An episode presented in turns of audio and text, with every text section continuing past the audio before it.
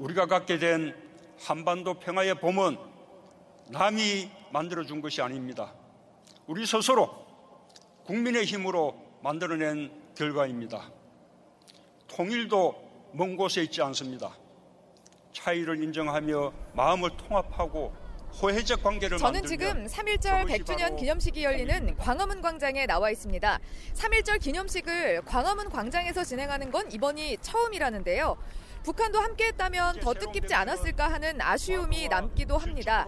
이곳 광화문 광장은 100년 전3.1 만세운동이 시작됐던 파고다 공원과 1.3km 정도 떨어져 있습니다. 지난 2016년 겨울에 시작된 촛불혁명이 진행된 곳이기도 한데요. 오늘은 3.1운동 100주년을 기념하기 위해 많은 시민들이 광장을 채우고 있습니다. 그런데 우리는 3.1운동에 대해서 얼마나 알고 있을까요? 유관순 열사요. 그것 때문에 지금 이렇게 살 수 있지 않나? 그런 생각이 들어요. 1919년 3월 1일에 어, 우리나라 독립 운동을 한 날이에요. 태화관이요. 먼저 태화관에서 민족 열사가 먼저 한 다음에 탁구공원 가서 시민들이랑 발표한 거 아닌가요? 유관순 열사와 음, 저보다 훨씬 어렸던 학생들이 자기 자신을 희생해서 나라와 민족을 위해서 자기 자신을 희생한 거잖아요. 그래서 약간 제가 해가 넘어갈수록 그게 좀 새로운 의미로 다가오는 것 같아요. 지금 요새 뭐 촛불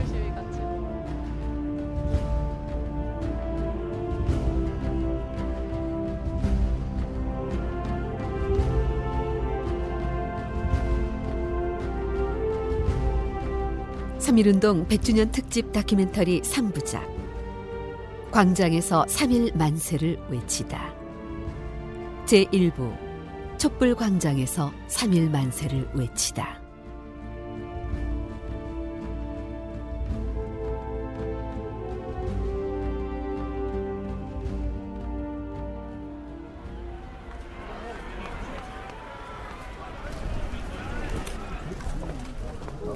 (1919년 3월 1일) 오후 2시 파고다 공원 학생과 시민들이 독립선언서의 낭독을 기다리고 있었다. 그러나 나타나기로 했던 민족 대표들의 모습이 보이지 않았다. 같은 시간 지금의 종로구 인사동에 자리한 요리집 태화관 별유천지 6호실.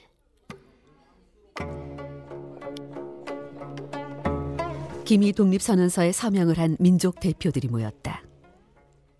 기미 독립선언서가 배포됐고 선언서의 낭독은 생략됐다. 민족 대표들은 조용히 눈으로 선언서를 읽어갔다. 모두가 선언서를 읽었다고 생각될 즈음에 민족 대표 한 사람이 인력 거꾼을 시켜서 종로 경찰서로 선언문을 보냈다. 민족 대표가 태화관에서 모두 모여서 독립 선언을 하였으니 잡아가라는 신호였다. 한양대학교 사학과 박찬승 교수의 얘기다. 그 2월 18일 날 밤에 민족 대표들이 서울에 있는 그 천도교 교주 손병희의 집에 모였습니다. 그래서 원래는 그 파고다 공원에서 독립 선언식을 갖기로 했습니다만은 이 자리에서 그것이 변경이 됐습니다. 왜냐하면 학생들이 18일 날 파고다 공원에 모인다라고 이렇게 보고가 그 자리에서 됐는데 어, 당시 그 천도교 쪽에서는 그런 사실을 잘 모르고 있었던 것 같습니다. 그래서 학생들이 거기에서 어, 너무 과격한 행동을 하면 어떡하나 하는 그런 어, 그야말로 어른 어른들로서의 우려입니다. 우려가 있었고 어, 그래서 장소를 실내로 옮기자 이렇게 이야기가 된 것입니다. 그래서 태화관으로 독립선언식의 장소가 변경이 됐습니다. 파고다 공원의 시위대는 민족 대표가 나타나지 않자 당시 현장에 있었던 기독교인 정재용이 대신 앞으로 나가서 독립선언서를 낭독하고 조선 민족 자주 독립 만세를 소리 높여 외쳤다. 이에 시민들이 호응하면서 거대한 3.1운동에 막이 올랐다.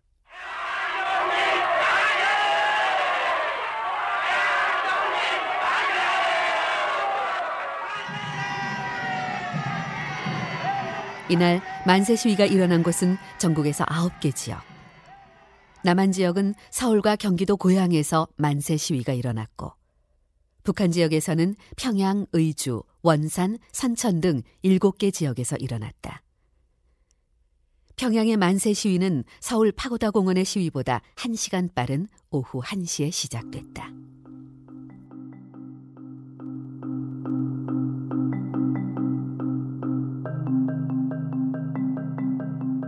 그러면 3일 만세 운동은 왜 3월 1일에 일어난 것일까? 그 발단은 고종의 의문의 죽음이었다. 숙명여대 이만열 명예교수의 얘기를 들어보자.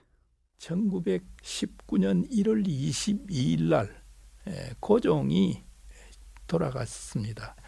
그날 전날 저녁에 뭐 저 잘 자시고 그 다음에 감주도 자시고 그랬는데 새벽에 열이 갑자기 올라가지고 돌아갔습니다. 이렇게 되자 독살설이 유포가 되게 됩니다. 그러니까 이건 굉장한 자극이 될 수가 있겠지요. 그리고 그 고종을 3월 3일 날 장례를 치르게 됩니다. 그래서 그걸 기점으로 해가지고 한번 만세 운동을 일으키는 게 좋겠다. 그래서 3월 2일로 하자 보니까 주일날이에요. 이건 기독교회에서 이건 곤란할 거다. 이날 한다는 거는 그래서 3월 1일로 이렇게 결정이 되어서 만세 운동을 일으키게 됩니다. 3.1 운동의 또 다른 배경은 당시의 국제 정세였다. 1918년 11월 11일 제1차 세계 대전이 막을 내렸다. 승전국들은 자신의 입맛대로 전후 질서를 요리하려 했다. 이를 위해 1919년 1월 파리에서 강화 회의가 시작됐다. 당시 미국의 윌슨 대통령은 민족 자결주의를 표방했다. 민족의 문제는 그 민족 스스로 결정해야 한다는 선언이었다. 그러나 이는 승전국의 식민지에는 적용되지 않는 원칙이었다. 일본은 승전국이었다. 조선은 당연히 제외됐다. 유고슬라비아, 체코슬라비아 등 유럽의 8개 나라만이 민족 자결주의의 원칙에 따라서 해방과 독립을 맞이했다. 그러나 조선 민족은 좌절하지 않았다. 국제사회에 식민지 조선이 당하고 있는 부당한 현실을 알려서 민족 독립의 계기를 만든다는 희망을 붙잡은 것이다. 그 발단은 몽양 여운형 등에 의해 결성된 신한 청년당이었다. 다시 이만열 교수의 얘기를 들어보자. 세계사적 변화를 기회로 해서 어, 상해 지역에서 독립운동을 하던 여러 젊은 청년들이 신한 청년당이라고 하는 걸 만들어서 당시 파리에서 열리고 있는 파리 강화회의에 대표를 보냈습니다. 김규식 박사를 보냅니다. 보내면서 에, 이제 여러 곳에 사람들을 파견합니다. 음, 일본에도 파견해가지고 동경 28 독립선언이 나오게 되고 그 다음에 간도와 연해주 지역에 보내서 대한 독립선언서 혹은 무호 독립선언이라고도 합니다만은 그걸 선언을 발표하도록 만들고 그런 게 종합되어 가지고 조선 안에서는 3.1 운동이 일어나게 되는 거죠. 그러나 3.1 만세 운동이 계층과 신분, 지역과 성별을 초월해서 전 국민이 참여해 1년여 동안 전국 방방곡곡에서 폭발한 거대한 운동이 된 원인은 1910년 일제 조선 강점 이후 식민지 체제가 저지른 불의에 대한 민중의 분노였다. 다시 박찬승 교수의 얘기다. 조선 총독부가 1910년에 들어선 이후에 여러 가지 많은 실정을 했습니다. 그러니까 흔히 무단 통치라고 많이 이야기를 하는데요. 뭐 태용이라든가 뭐 또 경찰범 처벌 규칙이라든가 뭐 이런 것들을 만들어서 어, 즉결 심판을 통해서 어, 민간인들을 이제 태형을 때릴 수 있도록 이렇게 그렇게 정해 놓았기 때문에 그것이 상당히 그 많은 그 문제를 야기를 한 것이죠. 그래서 1년에 약 한 1917년에는 약한만 7천 명 정도, 어, 어 1918년에는 약만 8천 명 정도가 태형을 맞았습니다. 그렇기 때문에 지방의 특히 농촌 지역에서는 이 총독 정치에 대한 광범위한 불만이 당시 퍼져 있었고 그것이 뭔가 이렇게 불길만 당기면 터질 수 있는 그런 상황이 있었다고 볼 수 있죠. 들불처럼 타오르기 시작한 3일 만세 시위는 5월 말까지 3개월 동안 집중적으로 벌어졌다. 지역마다 시위의 양상과 규모는 달랐다. 천도교와 기독교의 지도부를 중심으로 전개된 지역도 있었고 유생과 농민들이 자발적으로 시위를 벌인 것도 있었다. 3일 만세 시위는 파리 강화 회의에 대한 기대가 실망으로 바뀌면서 6월 이후부터는 규모와 빈도가 줄었지만 이듬해 3월까지 1년여를 끈질기게 지속했다. 그러나 모든 국민이 3.1운동에 동참한 것은 아니었다. 특히 당시 국제정세에 민감했던 지식인들 중에는 3.1 거사를 회의적으로 보는 시각도 많았다. 한국 기독교 역사연구소 김승태 소장의 얘기다. 그분들은 아마도 어, 그거 해가지고는 독립이 될 수 없다고 생각해서 어, 효과가 없을 거다. 아, 그리고 어, 또 민중의 참여 그렇게까지 열심히 참여할지 몰랐거든요. 예, 윤치호 같은 경우도 세계 정서를 봤을 때 우리가 그렇게 한다 하더라도 도저히 어, 일본이 그렇게 허락해 줄 리도 없고 파리 평화에서 그 논의조차 안 될 거다 하는 걸 미리 그분은 알고 있었어요. 그, 그런 이제 예상을 하고 있었어요. 그렇기 때문에 참여를 하지 않았던 거죠. 어, 오히려 이렇게 하면 우리 민족에게 더 어, 해가 돌아올 줄 모른다. 일본이 더 탄압을 해가 해가 돌아올 줄 모르는데 그런 생각에서 참여하지 않았던 것 같고.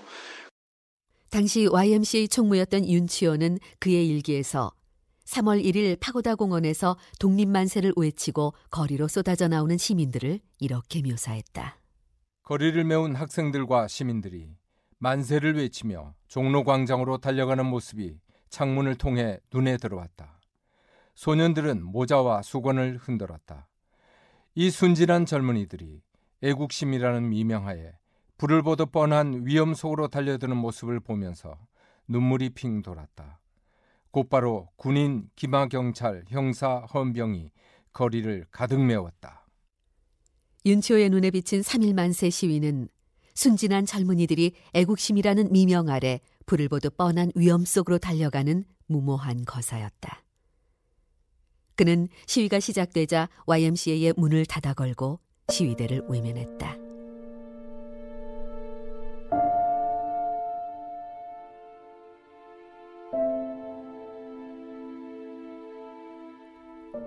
(3일) 만세 운동은 이전에 없던 독특한 형식의 시위 문화를 보여주었다. 만세 시위가 열리는 대부분의 지역에서는 독립선언문을 낭독하고 독립만세를 삼창하는 순서가 진행됐다.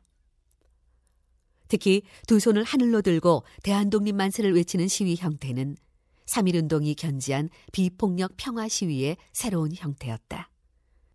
비폭력 평화 시위는 민족 대표들의 강한 의지에서 비롯됐다. 박길수 천도교 중앙도서관장의 얘기다.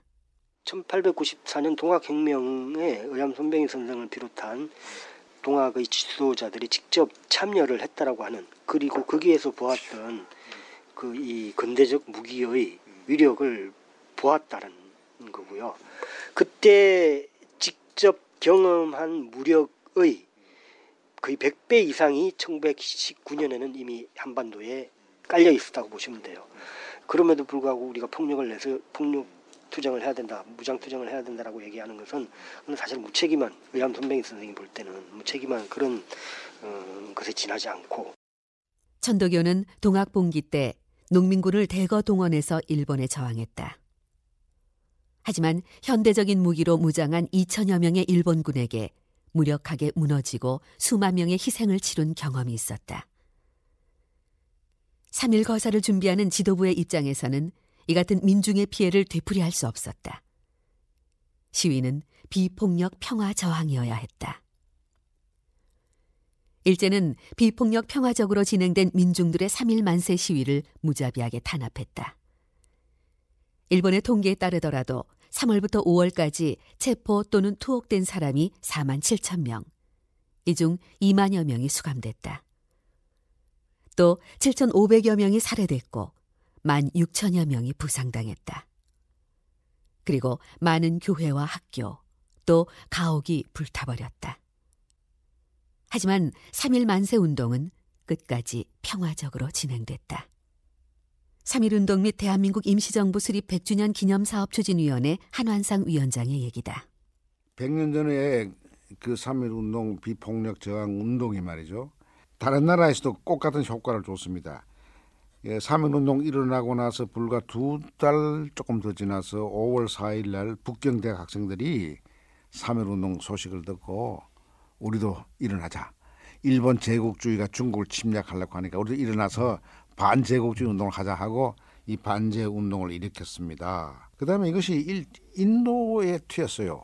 세계 제일 인구가 큰 중국, 두 번째로 인구가 큰 인도로 튀었는데 인도의 독립운동을 외롭게 하던 깐디옹 그 저 제자들이 비폭력 저항 운동을 했거든요.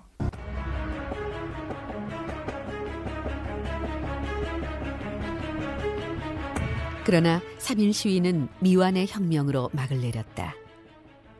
1년여 동안 전국 방방곡곡에서 전 국민이 함께 참여해 대한 독립 만세를 소리 높여 외쳤지만 끝내 독립을 성취하지는 못했다. 그러나 3일 만세 시위는 이미 많은 것을 바꿔놓았다. 이만열 교수의 얘기를 다시 들어본다. 중요한 것은 1910년 나라가 망하고 난 뒤에 19년까지 독립운동이 없었던 것은 아닙니다. 그런데 10년부터 19년까지의 독립운동은 대부분 복벽 운동이라고 합니다. 그러니까 왕조를 회복하기 위한 독립운동이었습니다. 3.1운동, 이 대동단결선언 요때부터는 백성이 주인이 되는 나라를 세우는 그 독립운동이다. 이런 중요한 명제가 있습니다. CR의 소리를 창간한 함석헌은 우리 역사에서 민중이 제대로 대접을 받아본 것은 3.1운동이 처음이라고 지적하며 3.1운동 이전까지의 역사는 정치가나 지배자, 영웅주의의 역사였다면 3.1운동 이후부터의 역사는 CR의 역사이고 자주하는 민의 역사라고 주장했다. 3.1운동은 막을 내렸지만 새로운 완성을 위한 씨앗을 뿌렸다. 백성의 나라를 건설하기 위한 구체적인 움직임이 일어난 것이다. 블라디보스톡에서 국민의회 정부가 나왔고 서울에서는 한성 정부가 그리고 4월 11일에는 상해에서 임시정부가 세워진 것이다. 윤경로 한성대 명예교수의 얘기. 3.1 운동의 결과로 어, 도출된 게 바로 그 다음 어, 달인 4월 11일 날 상해 대한민국 임시정부가 수립되지 않습니까? 그러니까 이거는 그 앞 시대가 어느 시대입니까? 대한제국 시대 아니에요. 황제가 통치하던 제국의 시대에서 이제 민국, 백성이 주인인 주권 제민의 공화주의가 생겼단 말이에요. 그럼 이것만큼 혁명성이 있는 게 어디 있습니까?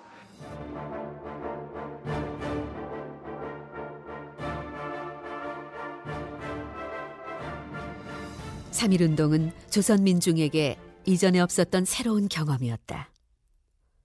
민중들은 3.1운동의 경험을 바탕으로 이후 역사의 고비마다 일어나 구분 역사를 곧게 폈다. 이승만 독재 정권에서는 4월 혁명으로 반독재 투쟁을 벌였고 신군부가 쿠데타를 일으켜 집권했을 때는 5.18 민주화 운동으로 그리고 6월 항쟁과 촛불 혁명으로 역사와 나라의 주인은 민중임을 보여주었다. 한환상 위원장의 얘기다. 촛불 시민 명예혁명의 DNA는 1919년 3월 1일입니다. 비폭력적 평화시위였어요. 아주 질서정연했어요. 그리고 거기에 이기주의가 없었어요. 한국적 집단 지성이라고 할까, 집단 감성이라고 할까. 이게 1919년에 그 연령의 차이, 종교의 차이, 학력의 차이, 성적 차이, 종교적 장벽, 이념적 장벽 이 모든 게 다 녹아 없어졌어요. 그, 그 통합적 감동 이런 걸 보면은 아 이게 이 DNA가 어디 있었길래 이런 게 나오지 갑자기 나옵니까? 100년 전 민족 대표 33인은 3.1운동의 뇌관을 당겼다. 그러나 이후 전국에서 들불처럼 퍼져나간 만세 시위는 일제 불의한 지배에 분노한 민중의 자발적인 참여로 완성됐다. 촛불 혁명도 3.1운동의 전철을 이어받았다. 민중 공동행동 박석훈 대표의 얘기다. 촛불의 경우에 있어서도 1차, 2차, 3차 촛불은 그 민중총궐기 투쟁본부가 주최한 그런 그 촛불 집회였어요. 그러나 평화적으로 했죠. 그런 상황에서 일반 비조직 시민들이 광범하게 호응을 해서 함께 가세를 해서 국민적 항쟁으로 이게 처음엔 조직대중이 먼저 시작했는데 이게 국민적 항쟁으로 이제 변화 발전해 갔던 그러고 나서 이제 100만, 200만 이렇게 간 거지요. 결과적으로는 민중들이나 국민들의 광범위한 그런 불만과 분노 또 모순이 축적된 이런 상태에서 그런 거고요. E.H. 칸은 역사를 과거와 현재의 대화라고 말했다. 100년 전 3일 만세 시위는 아직 기억 밖으로 흘러간 사건이 아니다.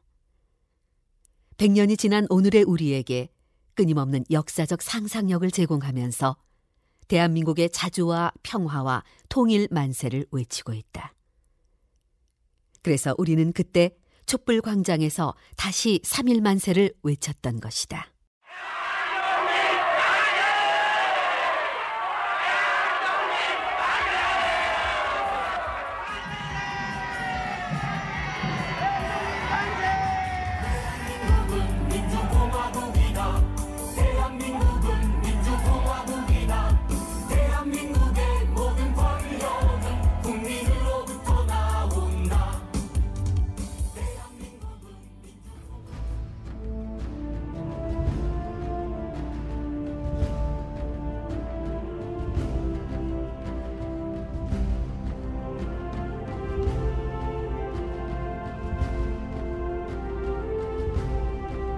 삼일운동 100주년 특집 다큐멘터리 3부작. 광장에서 3일 만세를 외치다. 제1부. 촛불 광장에서 3일 만세를 외치다. 지금까지 취재 구성 배재우 조석영 서현미 해설 서혜정이었습니다. 4일 월요일에는 2부. 오등은 자의 아 조선의 독립국임을 선언하노라 편이 방송됩니다.